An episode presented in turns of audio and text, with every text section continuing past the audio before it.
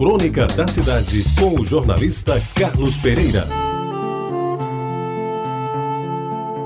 Amigos ouvintes da Tabajara, de vez em quando eu recebo correspondência, às vezes telefonema e às vezes alguns comentários sobre a coluna que eu mantenho semanalmente no jornal União, aos sábados, e sobre essa crônica da cidade diariamente de segunda a sexta aqui na Tabajara.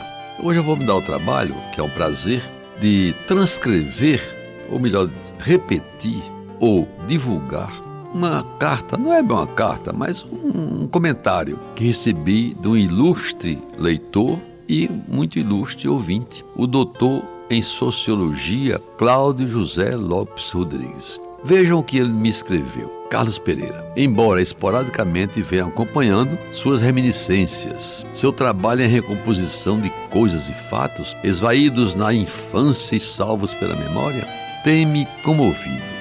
Os textos restauram-me, nego-me a usar até sob garrote vil a praga verbal do resgatar. Restauram com maestria seu cotidiano de menino de família modesta em Jaguaribe bairro de pequena burguesia fronteiriça ao proletariado, pois são bem estruturados e plenos de detalhes enriquecedores. Esses escritos conduzem o leitor a um mundo tão simples quanto fascinante. E continua: o pequeno universo infantil revelado na efemeridade das páginas do jornal demonstra, quem sabe, está a chamada felicidade em coisas singelas do dia a dia de uma criança naquela circunstância de tempo e lugar.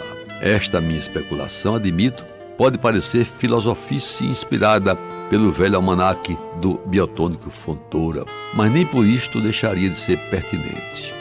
Por alguma razão, sou tocado pelo universo que substancia esses seus textos, o velho quintal com mangueiras, galinheiro, casa do cachorro, a água da chuva escorrendo pela biqueira, a frugalidade do café da manhã, a indescritível a sensação de num galho de árvore conivente espiar a nudez juvenil da vizinha num banho.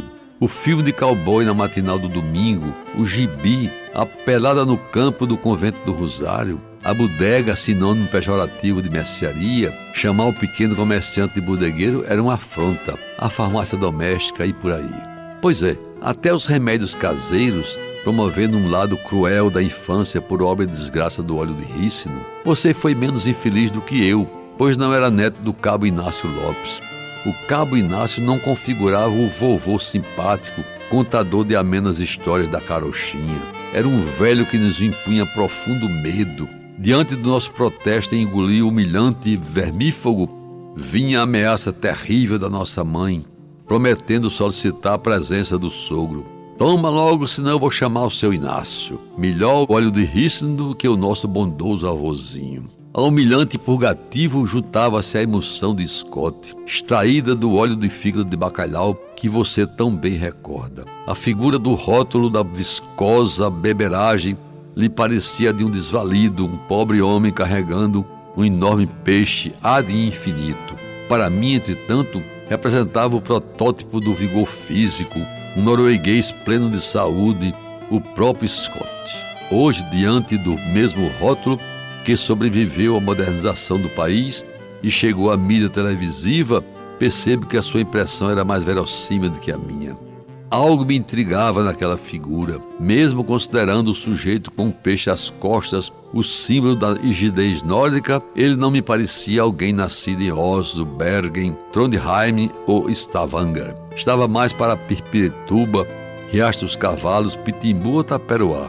Apesar da carranca, lembrava mais um João Grilo do que um personagem de Henrique Johann Ibsen. Nos remédios caseiros, contra a tosse a favor da expectoração, o fimatozan constitui-se uma feliz lembrança de por ter agradável sabor. Lembro-me que ele deu origem a uma piada histórico criminal um tanto indecorosa. Aquela época os três assassinatos mais hediondos da história. Caim matou Abel, Fi matou Zan e Spé matou Zoide. A minha confessa admiração por seus textos memoriais leva-me a sugerir-lhe reuni-los e publicá-los em forma de livro. Seria uma agradável acréscimo à literatura local, bem como uma valiosa contribuição à história do cotidiano na Paraíba.